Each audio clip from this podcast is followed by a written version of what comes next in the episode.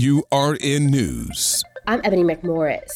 Tennessee State Representative Justin Jones, a notable figure among the Tennessee Three, has filed a federal lawsuit alleging that House Speaker Cameron Sexton and others infringed upon his constitutional rights to free speech and due process. Now, Jones, alongside Representative Justin J. Pearson, was initially expelled from the Tennessee House after protesting gun violence, but later reclaimed their seats through special elections. Representative Jones has stated the people of District fifty-two deserve to have their voices heard without the threat of undemocratic silencing and retaliation. The lawsuit emphasizes that silencing opposing views is against the spirit of democracy and the Constitution.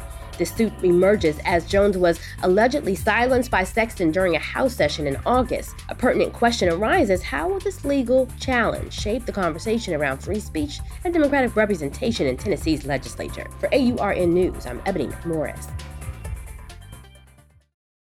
For the ones who work hard to ensure their crew can always go the extra mile, and the ones who get in early so everyone can go home on time, there's Grainger, offering professional-grade supplies backed by product experts so you can quickly and easily find what you need.